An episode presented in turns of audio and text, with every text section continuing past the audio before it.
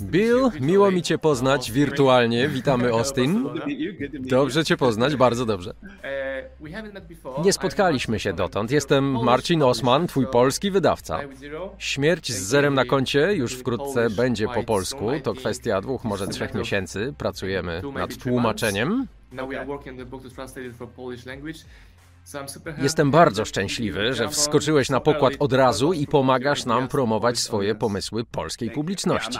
Dziękuję. Tak, z przyjemnością promuję. Mam nadzieję, że ludzie kupią tę książkę, przeczytają, ale ważniejsze, żeby przyswoili sobie te lekcje, ten przekaz i zastosowali. Jestem super dziwnym gościem, bo kiedy czytam książkę, to stosuję jak najszybciej, więc dzieją się szalone rzeczy. Pomogłeś mi w dwa trzy miesiące po przeczytaniu tej książki zdecydować, że chcę kupić dom. W tym momencie siedzę w domu, który Twoja książka pomogła mi kupić, bo miałem pieniądze, miałem gotówkę na koncie, a odwlekałem zakup tego domu. Ta książka pomogła mi kupić dom, samochód i rower. Czyli pomogła Ci zdecydować, co jest dla Ciebie ważne w życiu na tym etapie, jakie doświadczenia chcesz przeżyć i dopilnować, abyś je przeżył teraz. Tak, bo umiem zarabiać pieniądze, mam pieniądze na koncie, ale myślałem, mogę je wydać później. Odwrotnie niż większość znajomych, którzy wydają pieniądze do zera cały czas i mają potem problem z kupieniem czegoś, co jest im potrzebne. Na przykład wcześniej wynajmowaliśmy dom, a teraz kupiliśmy. Ten, w którym jestem, bo jutro zostanę ojcem po raz drugi. Jutro żona rodzi i ta książka pomogła mi zdecydować, hej, ważne jest teraz dla mnie, aby go kupić. Rozumiesz? Tak. Wiesz, nie chcę mieszać ludziom w głowach, mówiąc, powinieneś kupić to, powinieneś kupić tamto. Ważne, żebyś pomyślał, co jest dla ciebie istotne, co jest priorytetem. Czego chcesz w życiu doświadczyć i dopilnował, aby rozmieścić te doświadczenia w odpowiednich przedziałach czasu. Może niekoniecznie kupuj dom, kiedy będziesz mieć dziewięćdziesiąt lat. Tak, zakładam, ale to pewnie prawda. To nie jest wiek na to, aby kupować dom, prawda? Ty chcesz doświadczać jazdy na rowerze teraz, posiadania własnego domu teraz, żeby zapraszać znajomych i tak dalej. Pewnie myślałeś sobie teoretycznie, o, to mogę kupić później, później, później, później i umknął ci fakt, Fakt, że później może nie być już w stanie tego zrobić, albo umrzesz i nigdy nie będziesz te, mógł tego zrobić. Chodzi o to, aby rozplanować swoje życie, tak by wycisnąć z niego jak najwięcej. Pomogłeś mi zrozumieć, że potrzebuję tego domu właśnie teraz, a nie za pięć czy sześć lat. Potrzebuję go, kiedy dzieci są jeszcze małe, na pierwsze trzy pięć lat, a potem możemy zacząć podróżować. Więc pewnie sprzedamy ten dom za pięć lat, ale do tego czasu będę tutaj, żeby mojej rodzinie było tu dobrze, z sąsiadami i tak dalej. Świetnie. Kiedy zapytałem moją publiczność o tę książkę i Twoją koncepcję, napisałem, że jest taki gość, który mówi, że trzeba umrzeć z zerem na koncie, ale nie wcześniej i nie później. Większość osób nie zgodziła się ze mną i z tą koncepcją, więc czy mógłbyś ją teraz krótko wyjaśnić? Bo ludzie nie rozumieją, dlaczego mają umierać, mając zero, zamiast umierać, mając miliony na koncie. To chyba najbardziej krytyczna kwestia, by zrozumieć Twoją filozofię. To jest dość proste. Większość ludzi, nawet wszyscy ludzie, idą do pracy po pierwsze, by przeżyć, prawda? Zapłacić za jedzenie, mieszkanie i tak dalej. Poza tym także po to, aby mieć pieniądze na rzeczy, które chcą robić. Kiedy już zaspokajasz podstawowe potrzeby, chodzisz do pracy, zamieniasz godziny swojego życia, prawda? Oddajesz jakąś część swojego życia w zamian za pieniądze. Ale nie po to, aby je mieć, tylko po to, by wyjechać w podróż, iść na randkę, ożenić się, iść do klubu, czy pomóc komuś. Cokolwiek jest dla ciebie wartością, na to są te pieniądze. Więc jeśli wymieniasz godziny swojego życia, aby chodzić do pracy za pieniądze, a potem nie używasz ich, by konsumować te rzeczy, mieć te doświadczenia, to tak naprawdę marnujesz swoje życie. Z miliona rzeczy, jakie mógłbyś robić na planecie Ziemia, robisz coś, co pewnie byłoby tysiąc sto pięćdziesiątą rzeczą na twojej liście, za nic. Nie mówię, że nie lubisz swojej pracy, bo wielu ludzi uwielbia to, co robi, ale nie jest to dokładnie ta ich ulubiona rzecz, jaką chcieliby robić. Bardzo niewielu z nas może powiedzieć, dokładnie to chciałbym robić i będę to robić do śmierci, prawda? Są tacy ludzie. Nawet jeśli pieniądze są takim produktem ubocznym robienia czegoś, co kochasz. Powiedzmy, że jesteś aktorem i uwielbiasz grać, nie chcesz robić niczego innego i obsypują cię za to pieniędzmi. To te pieniądze oznaczają dla ciebie możliwość doświadczenia czegoś, co na przykład poprawi twoje umiejętności gry aktorskiej. A może dzięki temu będziesz mógł zaprezentować swoje umiejętności ludziom, których normalnie nie byłoby stać na to, aby je podziwiać. Jakieś inne priorytety, wymieniając swoje życie na działanie, godziny, już nie mówimy o godzinach, wymieniając część swojego życia na działanie dla pieniędzy, których używasz, żeby mieć inne doświadczenia, a potem po prostu umrzeć z nimi, to całkowita marnacja. W Polsce jest taki sposób życia. Idziesz na studia, kończysz je, bierzesz ślub, bierzesz kredyt, kupujesz dom, masz dziecko i masz czterdzieści pięć lat. Bam. Co byś poradził takim ludziom, aby pomóc im wprowadzić koncept śmierć z zerem na koncie, bo większość moich znajomych żyje w takim właśnie modelu.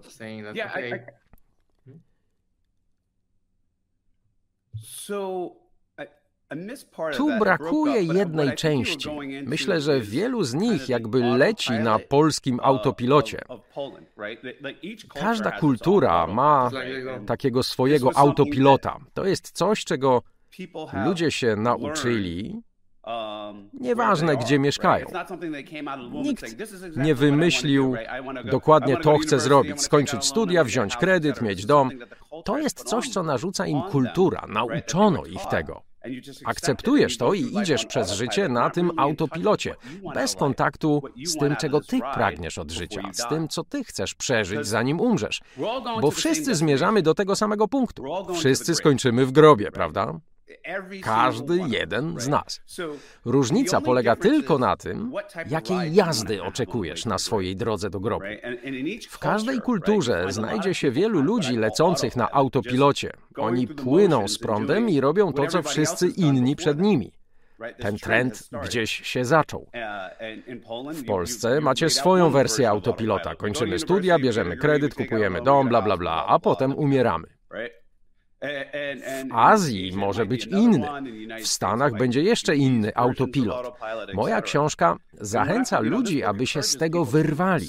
Trochę daje im w twarz i mówi, pomyśl, czego naprawdę chcesz, czego chcesz doświadczyć. Chodzi mi o to, aby głęboko zastanowili się nad faktem, że kiedyś umrą. Ta jazda się zakończy. A z nią te wakacje na planecie Ziemia też się skończą. To jak wakacje, powiedzmy, we Francji. Chcę zobaczyć wieżę Eiffla, chcę zobaczyć to i tamto. Biegasz, oglądasz to wszystko, chodzisz do restauracji, bo wiesz, że te wakacje się skończą. Większość ludzi zachowuje się tak, jakby miała żyć wiecznie. W przykładzie z wakacjami to by wyglądało tak, że jadą do Paryża, siedzą w pokoju, zamawiają tam jedzenie, nie robią nic i umierają. Wakacje się kończą, prawda? Jeśli tego właśnie chcesz, bo dokładnie się nad tym zastanowiłeś, to w porządku. Ta książka mówi o modelowaniu twojego życia, abyś miał z niego jak najwięcej tego, czego ty pragniesz, zgodnie z twoimi wartościami. Nie zgodnie z tym, co robią wszyscy inni, nie z tym, co robią wszyscy od stu lat, a co drogą osmozy weszło do twojego mózgu, bo tak się przecież robi, prawda? Ale czego ty chcesz? A jak już to ustalisz, to możesz sobie rozrysować mapę tej przygody twojego życia, tej jazdy, aby dała ci jak najwięcej. Zasoby, jakie mamy, opisuję je w książce o modelowaniu życia. Te zasoby to twój majątek, zdrowie i twój czas. To są trzy zmienne, jakich używam. Są inne podzmienne i optymalizacje w ramach zdrowia, prawda? Są książki o tym, jak zoptymalizować zdrowie i o tym, jak zoptymalizować czas. Jak robić wszystko szybciej, taniej, lepiej i tak dalej. Są książki o tym, jak zarabiać majątek, jak to zrobić łatwiej. Ja biorę te dwie zmienne i optymalizuję, aby spełnienie netto było jak najwyższe. To jest książka o tym, że spełnienie netto jest ważniejsze niż majątek netto i o tym, by nie marnować swoich zasobów, kiedy się jest na tej planecie. Jak ich optymalnie używać w każdej fazie życia, abyś mógł robić cokolwiek chcesz. Czy chcesz chodzić do dyskoteki tysiące razy, pomagać ludziom, nieważne. Nie mówię, jak żyć. To nie jest książka o moralności, o tym, co powinieneś, czego nie powinieneś, a co powinieneś. Nie, nie o tym. Zakładając, że robisz to, co chcesz robić, jak masz to zoptymalizować? Ale klucz, trik, to jedno, czego nie mogę ci powiedzieć, to co chcesz przeżyć w trakcie tej przygody. Musisz wyłączyć autopilota, zacząć myśleć o tym, czego chcesz. Jak ma wyglądać twoje życie po trzydziestce, a jak, kiedy będziesz mieć czterdzieści pięć lat, a po pięćdziesiątce, po sześćdziesiątce. Masz żyć długo, siedemdziesiąt, osiemdziesiąt lat, prawda? Więc zbuduj sobie model tego, żeby mieć jak najwięcej z życia. Znam koncepcję bucket list, ale ty i twoja książka pokazujecie mi jeden szczegół, który mi umykał do tej pory. Czas. Wiele osób ma marzenia i taką listę pięćdziesięciu rzeczy, które chce zrobić zanim umrę, ale czekają z tym na ostatnie lata życia, kiedy nie ma już zdrowia, już się nie wejdzie na Kilimandżaro i tak dalej. Ty mi pomogłeś poukładać moje cele na linii czasu. Czyli okej, okay, domu potrzebuję teraz, nie za dziesięć lat, bo wtedy dzieci będą już w szkole czy na studiach. Dlaczego ludzie nie rozumieją tej kwestii czasu? Myślę, że to jest po prostu inna wersja tego autopilota. Ludzie nie myślą, że to się wszystko kiedyś skończy. Mają swoją listę. Chcę skoczyć ze spadochronem, pojechać do Afryki, budować studnie, chcę pójść do klubu ze striptizem, no cokolwiek. Nie ma znaczenia, co to będzie. I zapominają o dwóch sprawach. Jedna to, że możliwości robienia pewnych rzeczy maleją wraz z wiekiem, bo spadają zdolności umysłowe, wydolność płuc, wytrzymałość kości, siła mięśni, no wszystko to. I twoje nastawienie się zmienia, twoja osobowość, gotowość do robienia różnych rzeczy też się zmienia. Ja mówię, moje pałeczki do perkusji zostały w klubie. Właściwie z tym skończyłem. Kiedyś to była frajda, ale dziś już mnie to tak nie kręci. Ludzie zapominają też, że ich priorytety mogą czasami być sprzeczne z takimi zabawami. Ten mój przykład z klubem.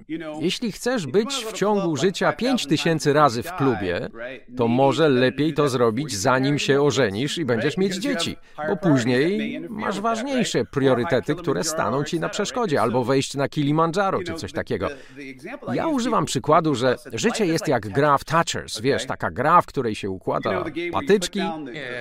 Jeśli nie ułożysz ich we właściwej kolejności, to nie uzyskasz dobrego wyniku. W życiu też trzeba zachować właściwy porządek. Pewne rzeczy dzieją się w sekwencji i wpływają na siebie. Chcę mieć dzieci. No to wielu rzeczy nie będziesz mógł robić, albo nie będzie to zbyt optymalne. Jeśli będziesz mieć pięćdziesiąt czy sześćdziesiąt lat, oczywiście. Są pewne działania, takie jak wejście na Kilimandżaro, czy wyjazd do Sankt Petersburga, żeby zwiedzać kościoły i wejść po schodach na galerię, bo na to pozwalają. Niedobrze jest z tym czekać do sześćdziesiątki, bo byłem w Sankt Petersburgu i widziałem tam autokary pełne ludzi i żaden z nich, ani jeden nie był w stanie wejść po tych dwustu jedenastu stopniach, żeby obejrzeć te kościoły z góry. Sankt Petersburg był dla mnie czymś innym niż dla nich. Oni nie widzieli tego samego miasta. Nie mówię, że nie umieli udanej wycieczki, ale nie przeżyli jej tak bardzo, jakby mogli w innym przedziale czasu. Czasem oszczędzanie w nieskończoność z myślą, później kiedyś pojadę do Sankt Petersburga i wejdę na te galerie w kościołach, oznacza zmarnowanie pieniędzy, bo nie skorzystasz z tego wyjazdu tak bardzo. To lepiej tam pojechać za młodu i spać w schronisku młodzieżowym, bo wtedy więcej się z tego wyniesie i będzie to ciekawsze doświadczenie. Całkowicie się zgadzam. Kiedy moi znajomi brali kredyty i budowali domy, my z żoną braliśmy plecaki i jechaliśmy do Azji. Odkrywaliśmy niesamowite miejsca. Dziś czuję, okej, zrobiłem to. Teraz mogę zostać w tym domu przez kilka lat, wychowywać dzieci, a potem iść dalej. Nie mam poczucia straconych możliwości. Ach, powinienem był podróżować. Zrobiłem to. Czuję się świetnie, bo znam te uczucia, smak tamtych potraw, tamte zapachy Azji i tak dalej.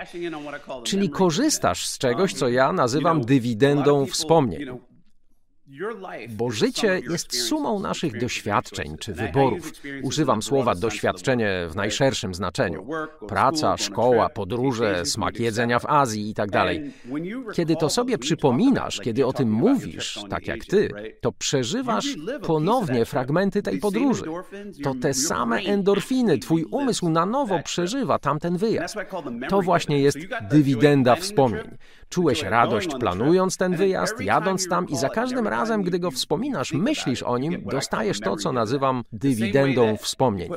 Tak samo jak odsetki od pieniędzy, kiedy wpłacasz je do banku, czy inwestujesz w akcje, tak samo kiedy inwestujesz w przeżycia, otrzymujesz te tak zwane dywidendy wspomnień. To może być twój pierwszy pocałunek, pierwszy związek, twoja pierwsza praca, pierwsza wypłata, pierwsza piątka w szkole. Wszystko to przeżycia, które dają nam dywidendy wspomnień. I to powielokroć. Właśnie z tym przechodzimy na emeryturę, nie z pieniędzmi, tylko ze wspomnieniami. Kiedy jesteś za stary, żeby się ruszać, pamięć masz już słabą, to zwykle lubisz spotkać się z kimś, by przypomniał ci stare, dobre czasy i to, co wtedy robiliście. Nasze życie jest trochę zapowiedzią tego, co będzie, bo już teraz to robimy. Kiedy spotykacie się ze znajomymi, to spora część rozmowy będzie dotyczyła spraw, które się kiedyś już wydarzyły. Będziecie je z przyjemnością wspominali i myśleli o nich. Kiedy mówisz o tych doświadczeniach, to powstają nowe przeżycia przy stole. One są radioaktywne, nakładają się na siebie. W książce piszę o takich obliczeniach, które powinieneś wykonać, by wiedzieć, czy masz opóźnić jakąś podróż, czy przeżycie, nazwijmy to przeżyciem, bo nie chcę mówić tylko o podróżach, czy masz opóźnić to przeżycie, czy nie. Czy lepiej pojechać tam teraz, czy może za dziesięć lat pojechać w dwa miejsca naraz. Zastanówmy się, jakie dywidendy da nam ta podróż dziś, ale też jakie mam dzisiaj priorytety w życiu, a trzeba wziąć pod uwagę te wszystkie rzeczy, by wiedzieć, czy lepiej pojechać gdzieś później, czy teraz. Chodzi o taki mentalny model i ramę, która pomoże ci podjąć właściwą decyzję, żebyś skorzystał z tego jak najwięcej i poczuł największe spełnienie, bo takie przeżycia składają się potem na nasze ogólne poczucie spełnienia. Wielu ludzi wydaje pieniądze na jakieś głupie bzdury, zamiast kupić jedną rzecz wysokiej jakości. Kiedy podróżowaliśmy z żoną po Azji, byliśmy wyjątkowo biedni, ale odwiedziliśmy kilka restauracji z gwiazdkami Michelin. Mogliśmy kupić jedzenie na rynku za dnia, ale wieczorem wydawaliśmy pieniądze, by doświadczyć tego jedzenia z najwyższej półki. Dziś oglądam program Top Chef na Netflixie i widzę restauracje, w których wtedy byłem. Tak, ułożyliście sobie ten wyjazd tak, jak chcieliście. Chcę doświadczyć tego i tego. W ten dzień zrobię to i to, będzie fajnie, ale wieczorem muszę iść do restauracji z gwiazdką Michelin, bo chcę to przeżyć. Cokolwiek robisz, rob, optymalizujesz to doświadczenie pod siebie, prawda? Wyłączasz autopilota, myślisz, jak mogę mieć najwięcej z tego wyjazdu do Azji. A moja książka jest o tym, jak mieć jak najwięcej z życia, z tych osiemdziesięciu sześcioletnich wakacji na ziemi, jakie przeżyjesz. One się kiedyś skończą. Jak mieć z nich jak najwięcej? Bardzo lubię tę książkę z wielu powodów, ale między innymi dlatego, że ty tłumaczysz wszystko za pomocą faktów i liczb. To naprawdę świetne. Nie historia i oto mój punkt widzenia, nie. Podam wam kilka odpowiedzi, które dowodzą, że mam rację, albo faktów, które to potwierdzają. Piszesz o bogatych znajomych, którzy bali się wydawać pieniądze, żeby cieszyć się życiem, bo odkładali na ostatnie dni swojego życia. Zamiast zadbać o zdrowie teraz, chcą wydawać pieniądze na koniec życia, aby utrzymać się w formie.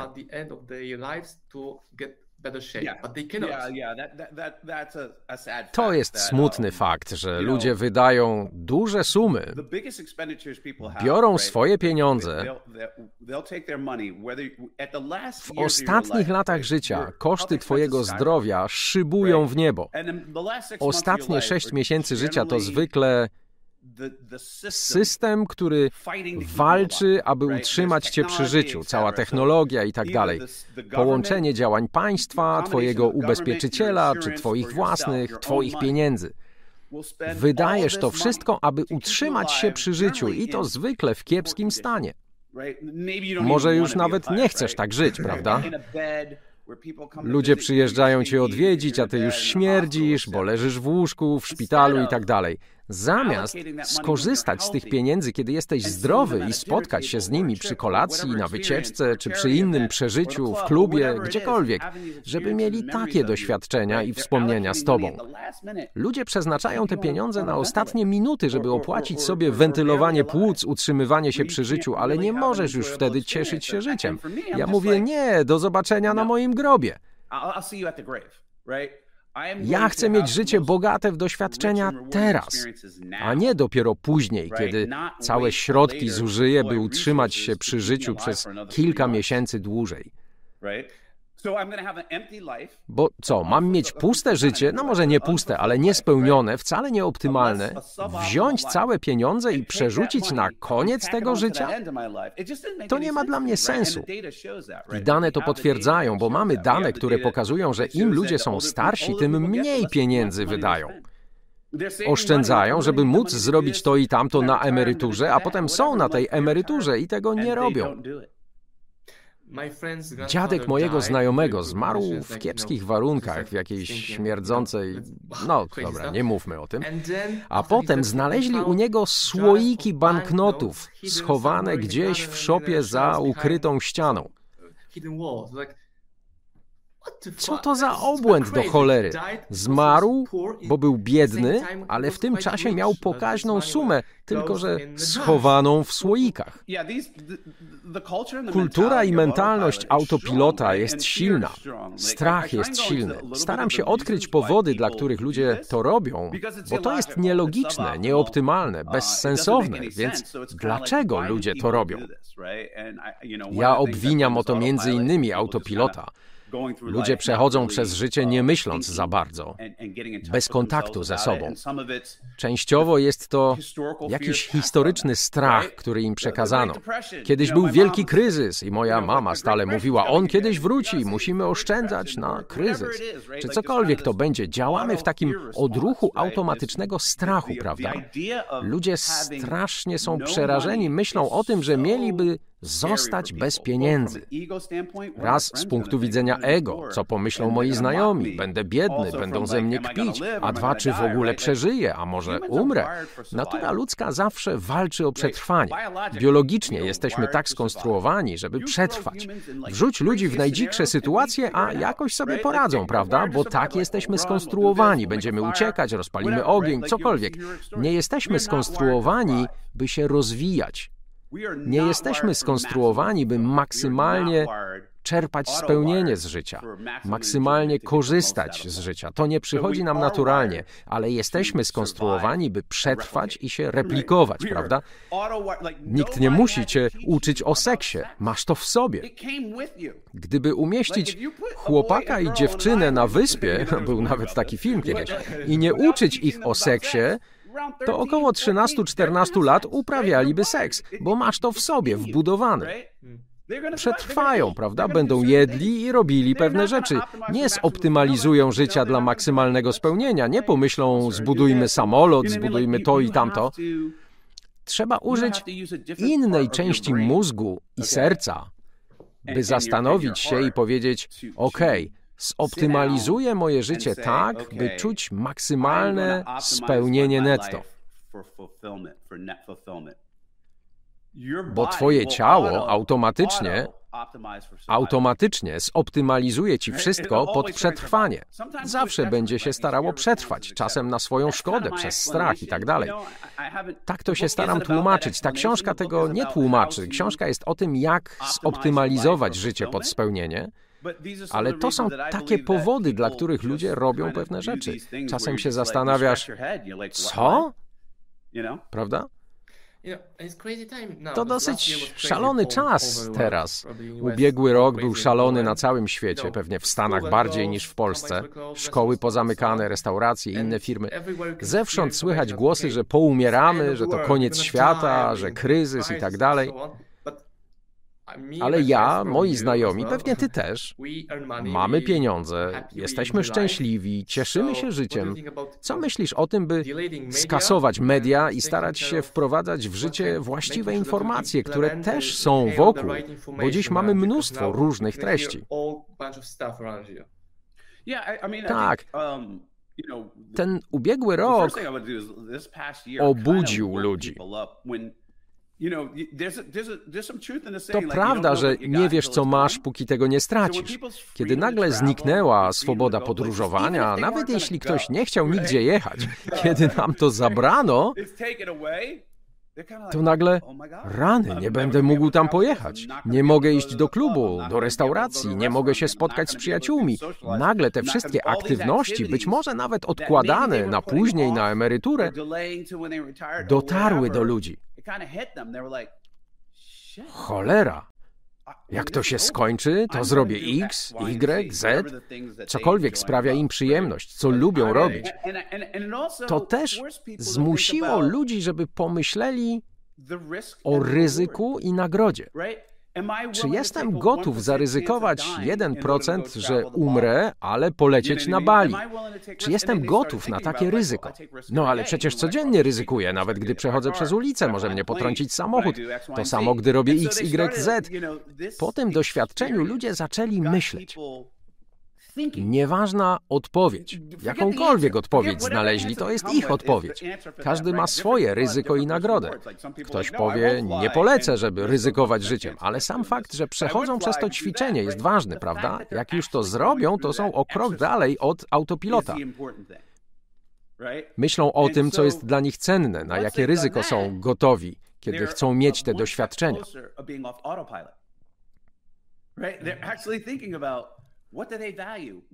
Pandemia, mimo że jest nieszczęściem, dla wielu ludzi była otrzeźwieniem.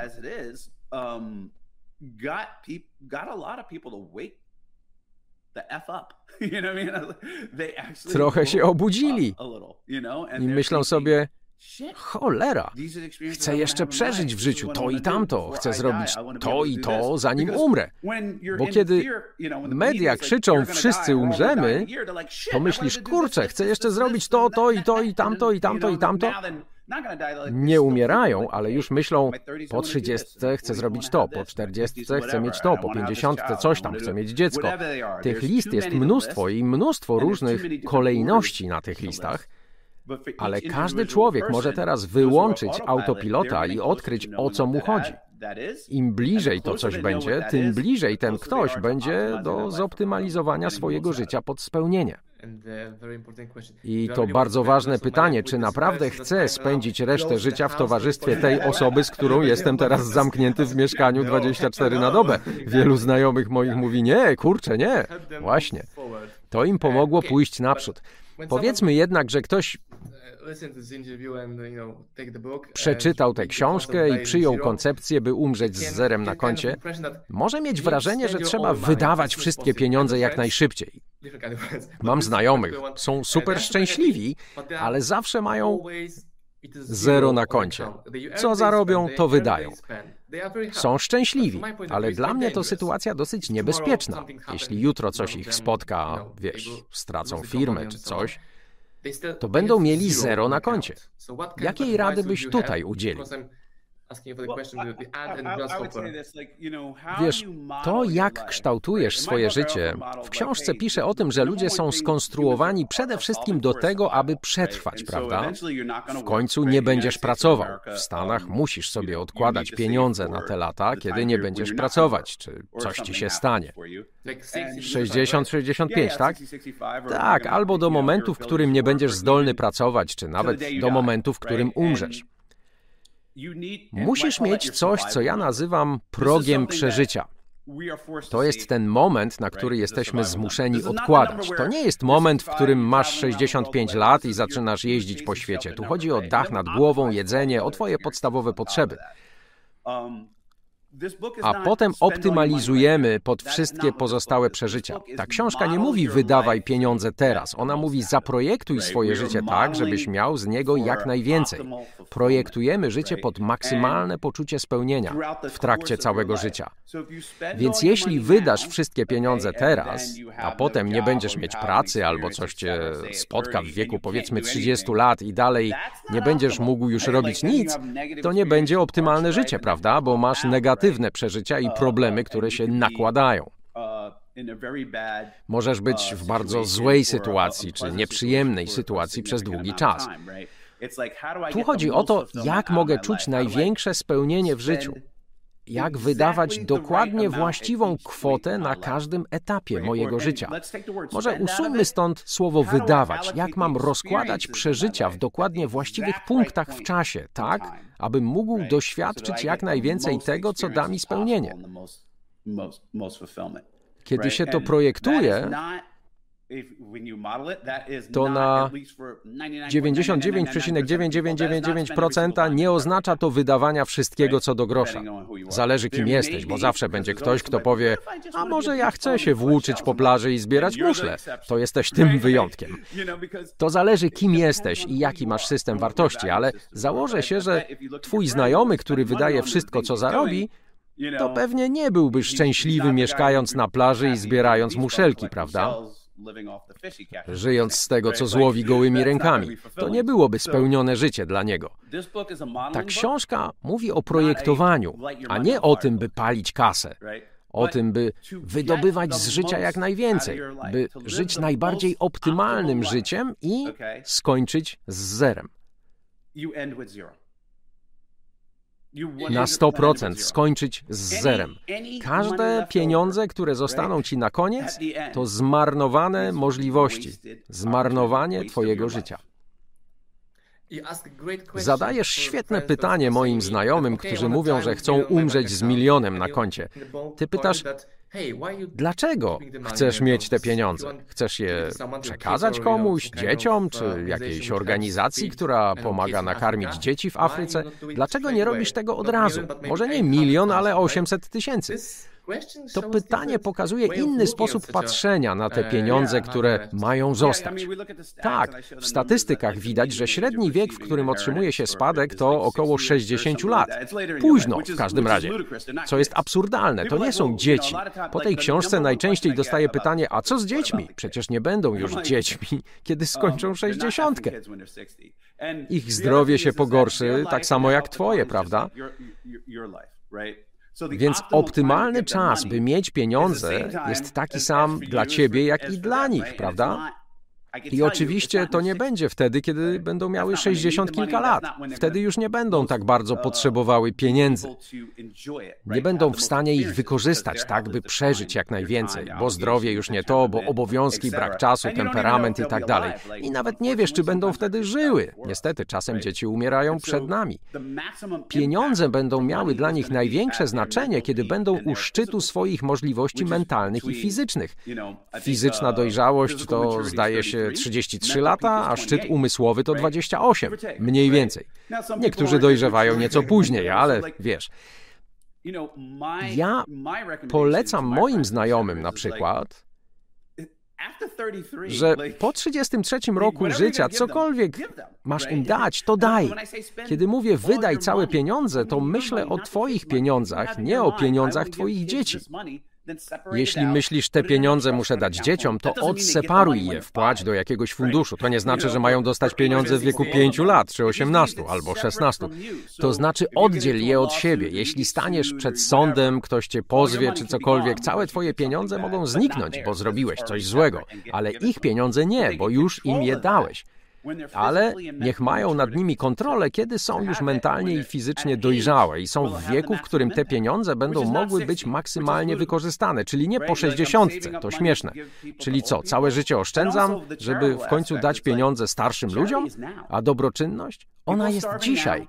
To dziś ludzie głodują i cierpią. Czyli Teraz masz czterdzieści lat, przekażesz pieniądze za trzydzieści kilka lat, czyli pozwolisz, żeby co? Całe pokolenie głodowało i cierpiało, a ty będziesz mieć trochę więcej później? W tym nie ma logiki ani metodologii tego, co chcę zrobić z moimi pieniędzmi.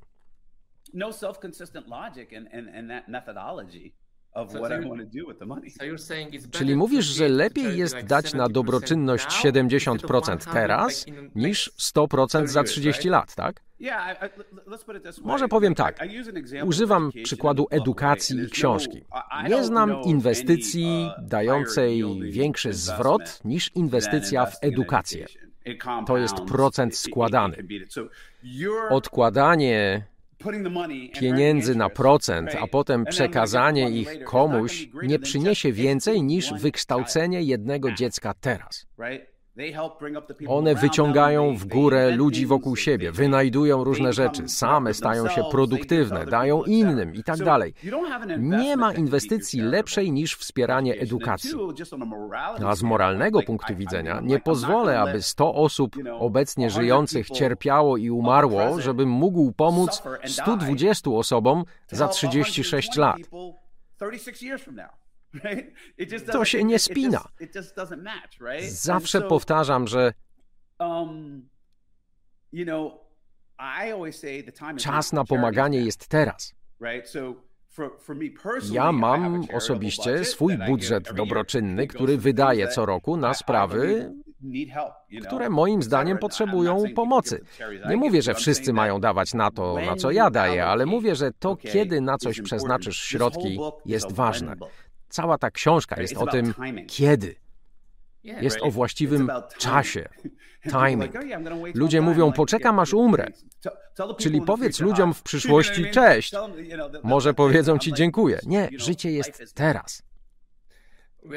Zastanawiamy się nad polskim tytułem tej książki. Gdybyśmy mieli powiedzieć dosłownie umrzyj z zerem, to nie oddawałoby to dokładnie. Ja myślałem o słowie timing, kiedy, teraz. Może kiedy żyjesz? Dzisiaj czy jutro? Jako rodzic lubię ten twój przykład z liczbami, który pokazuje, że lepiej jest dać dziecku dziesięć tysięcy, kiedy ma powiedzmy dwadzieścia lat, niż kiedy będzie mieć trzydzieści pięć. Ja mam teraz trzydzieści siedem. Gdyby mama dała mi dziesięć tysięcy, powiedziałbym, no, okej, okay, dziękuję, ale gdybym dostał takie pieniądze, kiedy miałem dwadzieścia lat, to byłoby wow, od razu jadę do Azji. Każde dziecko będzie inne, prawda? Są takie, którym nie dałbym dziesięć tysięcy, nie wiem, czy dobrze by je wykorzystały, prawda? Ale ogólnie najpóźniej, jeśli teraz trzymasz pieniądze, aby dać dzieciom, to najpóźniej, kiedy będą miały trzydzieści trzy lata, moim zdaniem. To jest ich życie. Nie próbuję kontrolować moich dzieci. Jak nie będziecie dla mnie mili, to was pominę w testamencie. trzydzieści trzy lata to byłby ostatni rok, ale u niektórych może wcześniej. Trzeba się zastanowić nad właściwym momentem. Każdy jest w innej sytuacji w pewnym zakresie, ale na pewno nie będzie to po sześćdziesiątce. Nie jak masz sześćdziesiąt dwa lata, ani pięćdziesiąt siedem, ani nawet pięćdziesiąt. To nie jest moment, by przekazywać pieniądze dzieciom, tylko o wiele wcześniej. Co w takim razie z gromadzeniem majątku? Ty radzisz, by inwestować w siebie, w swoją edukację, aby zostać ekspertem w dziedzinie X Y Z. To twoja rekomendacja. Dotąd rozmawialiśmy głównie o wydawaniu pieniędzy, a co z zarabianiem? Przez całe życie będziesz zarabiał pieniądze. Zależy, czym się zajmujesz i jakie masz cele, prawda? Świetnie byłoby znać dokładnie wszystkie doświadczenia, jakie chcesz przeżyć. Gdybym wiedział dokładnie, co chcę przeżyć, to wiedziałbym, ile to będzie dosyć. Potrzebuję tyle pieniędzy i ani grosza więcej. Nie muszę zarobić już nawet dolara, bo mam tyle, ile mi potrzeba, żeby zrobić wszystko, co chcę zrobić, od Starbucksa po podróże i tak dalej. Właśnie dlatego staramy się poznać siebie, aby zrozumieć, czego chcesz doświadczyć w życiu, żeby nie pracować i nie marnować sobie życia. Kiedy masz dosyć, to masz jeszcze wiele darmowych doświadczeń. Mogę iść do parku, na wędrówkę, na rower, na darmowy koncert, do biblioteki, poczytać dobrą książkę. Mogę robić tyle różnych przyjemnych rzeczy, które dadzą mi spełnienie, zamiast dalej zarabiać pieniądze, kiedy dokładnie wiesz, czego chcesz od życia. Na szczęście, czy nieszczęście, życie działa inaczej, bo ty odkrywasz, czego chcesz. Nikt się nie rodzi z myślą, chcę polecieć rakietą i robić iks igrek zet, lubię czekoladę, a nie cierpię cebuli. Idziesz przez życie, wkładasz sobie coś do ust i wiesz, że tego nie lubisz, a to lubisz. Widzisz coś, jedziesz do Azji i czujesz, mmm, uwielbiam to jedzenie, czy to miejsce, chcę robić to. I odkrywasz kolejne rzeczy. Życie do pewnego stopnia jest odkrywaniem. Wiemy, że coś tam jest, tylko musimy to dopiero odkryć. I to często będzie wymagało zarobienia i wydania pewnych sum pieniędzy, prawda? Ale to się da zaplanować jak najdokładniej. Ta książka mówi o równowadze. Nie wskażę idealnej równowagi dla ciebie, dopóki nie dowiem się, co lubisz, czego nie. Ale tu chodzi o pewną ramę, o mentalny model w głowie, który ci powie, czy teraz mam zapychać i dużo zarabiać, bo mam dwadzieścia pięć lat i mam nigdzie nie chodzić? I tak nie lubię klubów i takiej muzyki, wolę pograć w szachy, a chcę popłynąć w taki rejs. Czy jestem raczej człowiekiem typu, lubię imprezy, kluby, dziewczyny, towarzystwo, a potem nie będę już mógł tak żyć, bo się ożenię i będę mieć piątkę dzieci, bo tego właśnie chcę. Więc muszę zmienić alokację mojego czasu i zasobów, by robić X, Y i Z.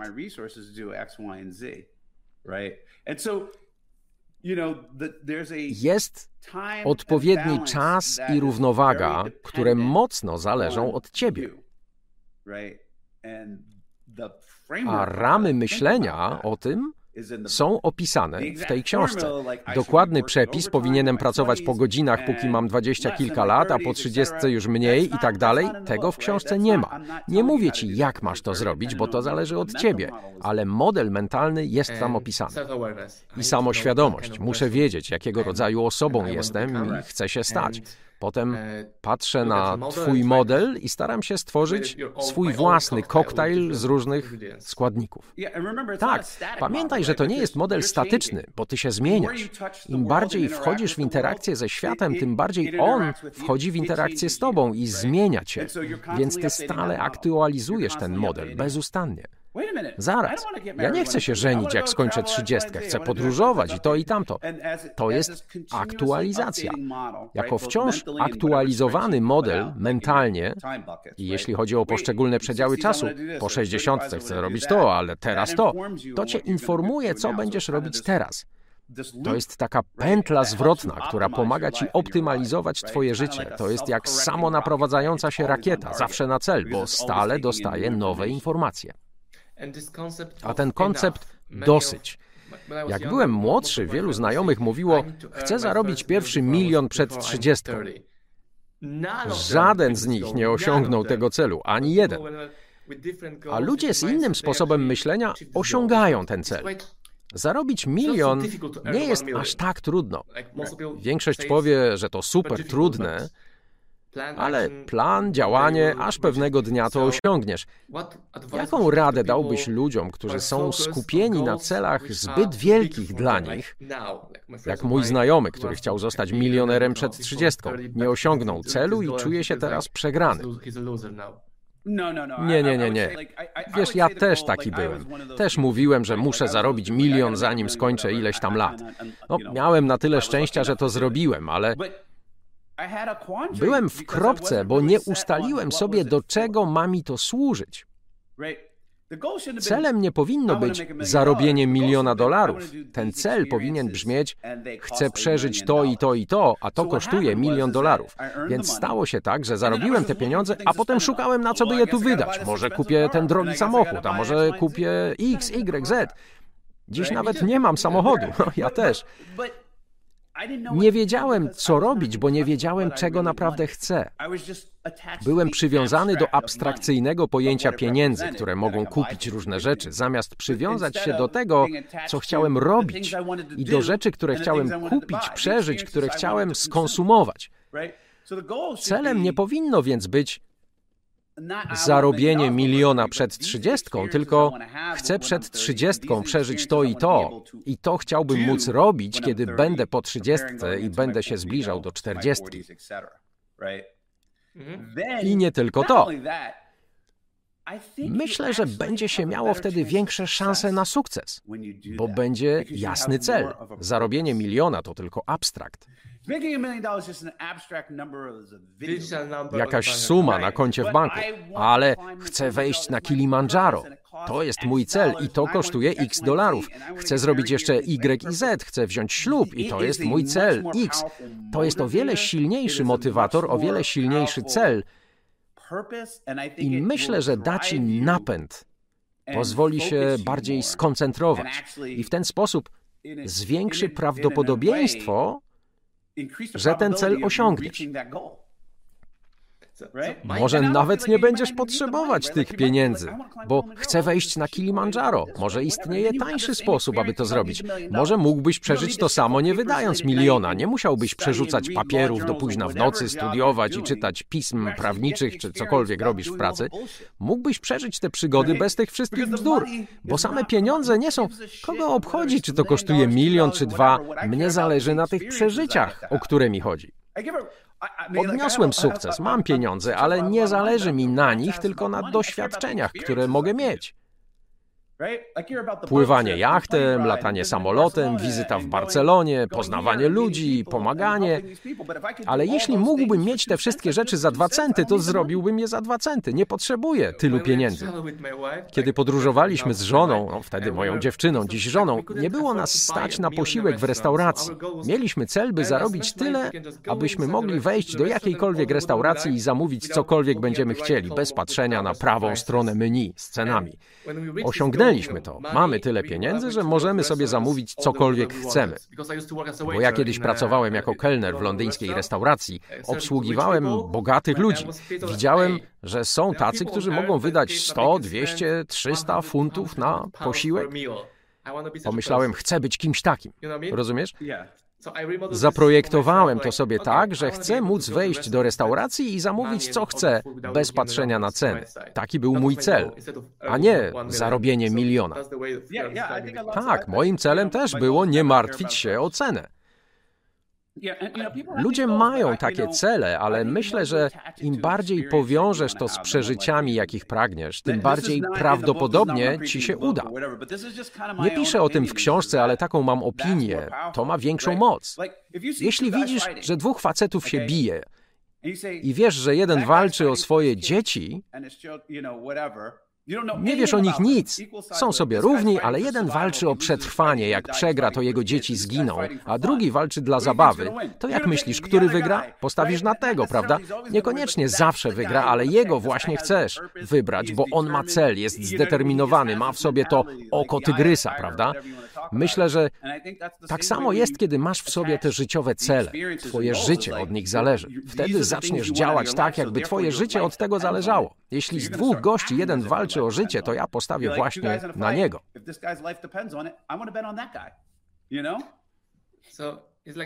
Ludzie boją się żyć pełnią życia, pełnią potencjału. Słyszę, że wielu ogląda, nie wiem, Dana Bilzeriana, twojego znajomego, i chce być takim jak on. Kobiety, podróże, a jednocześnie pracują gdzieś w biurowcu i po cichu scrollują Instagram, zamiast podjąć jakieś działanie, które przybliżyłoby ich do tego obrazka. Tak. No, to się często widzi. Myślę, że to wynika ze strachu przed porażką. Dlatego ludzie boją się spróbować. Jeśli podejmiesz te działania, to nawet jeśli ci się nie uda, będzie to przeżycie, które stworzy ci wspomnienia. Ja przeżyłem bardzo wiele porażek, o wiele więcej porażek niż sukcesów, ale te sukcesy były znaczne. Tyle, że te porażki były świetne. Ja je kocham. Bardzo wiele mnie nauczyły. Miałem świetne doświadczenia, robiłem rzeczy i dzisiaj cieszę się, że je robiłem. Wtedy było strasznie, traciłem pieniądze i to było kiepskie. Kiepsko było patrzeć, jak cały nasz projekt odpływał w dal, a wraz z nim nasze marzenia i nadzieje. Ale wiele się nauczyłem z tej przygody, była świetna Jestem z tego dumny. Więc mówisz, że ludzie boją się porażek, boją się, że będą oceniani przez innych, że ktoś obcy w internecie powie, że a, ty jesteś do niczego. Ty się nie przejmujesz, co inni o tobie pomyślą, prawda? Czy się przejmujesz? Nie, nie mówię, że ludzi to nie obchodzi. Myślę, że im mniej się przejmujesz, tym lepiej. Pewnie nigdy nie da się zupełnie wyłączyć ego. No, może niektórzy potrafią, ja nie. Najczęściej jest tak. Mówiłem o tym niedawno, że jeśli tracę pieniądze czy coś innego, to nigdy nie martwię się o same pieniądze. Bardziej się martwię o to, co sobie pomyślą inni. Czyli nadal trochę się przejmujesz opiniami innych. Może, może Jezus zupełnie się tym nie przejmował. No właśnie. Ale tak to jest. Wiele osób boi się, co inni powiedzą, jak im się nie uda, i nie próbuje. Nikt cię nie osądzi, jeśli nie spróbujesz, prawda? Co sobie mama pomyśli, a moi koledzy, zrobiłem to coś i nie wyszło, jestem bez kasy. To, że nie ma kasy, da się wytrzymać. Znajdź pracę w restauracji, to nie jest aż takie bolesne. Lęk przed osądzaniem, to chyba zatrzymuje większość ludzi. Aby podsumować ten wywiad, dlaczego ludzie powinni przeczytać tę książkę, Śmierć z zerem na koncie, Billa Perkinsa? Ta książka uratuje ci życie. Dlatego powinieneś ją przeczytać. Pomoże ci nie zmarnować godzin twojego życia i pomoże ci zdobyć jak najwięcej według twoich wartości. Nie moich, ale twoich. Żeby życie dało ci jak najwięcej spełnienia, zanim umrzesz. Ta książka ratuje życie. Dlatego powinieneś ją przeczytać. Cudownie. Bill, bardzo ci dziękuję za poświęcony czas. To już prawie godzina. Dziękuję ci bardzo. Mam nadzieję, że kiedyś się spotkamy i pójdziemy na piwo. Pogadamy sobie o tych wszystkich. Pewnie, uwielbiam podróżować. Mogę przylecieć i do Polski. To co, jutro? No jutro nie, jestem w Barcelonie w drodze do Włoch, ale na pewno jeszcze tu wrócę i mam Polskę na mojej liście. Dziękuję ci. Trzymaj się.